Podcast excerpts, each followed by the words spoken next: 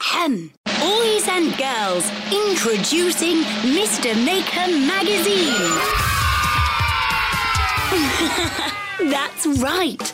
Now you can get creative with Mr. Maker in his very own magazine. Out every month and starring your favourite characters from the TV show. It's the ultimate arts and crafts magazine, packed with great ideas like a yogurt pot puppy. All you need is an old yogurt pot, some card, paint, and gloopy glue. And with a bit of Mr. Maker magic, you can create your very own puppy friend. Find out how in Mr. Maker magazine, the arts and crafts magazine for little ones. In shops now.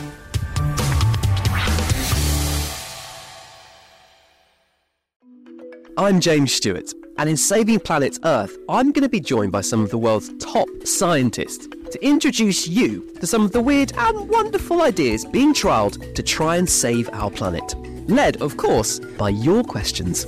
Hi James, I know that climate change is affecting our oceans. Is there anything that's being done to look after it? And one of the solutions involves dolphin poo.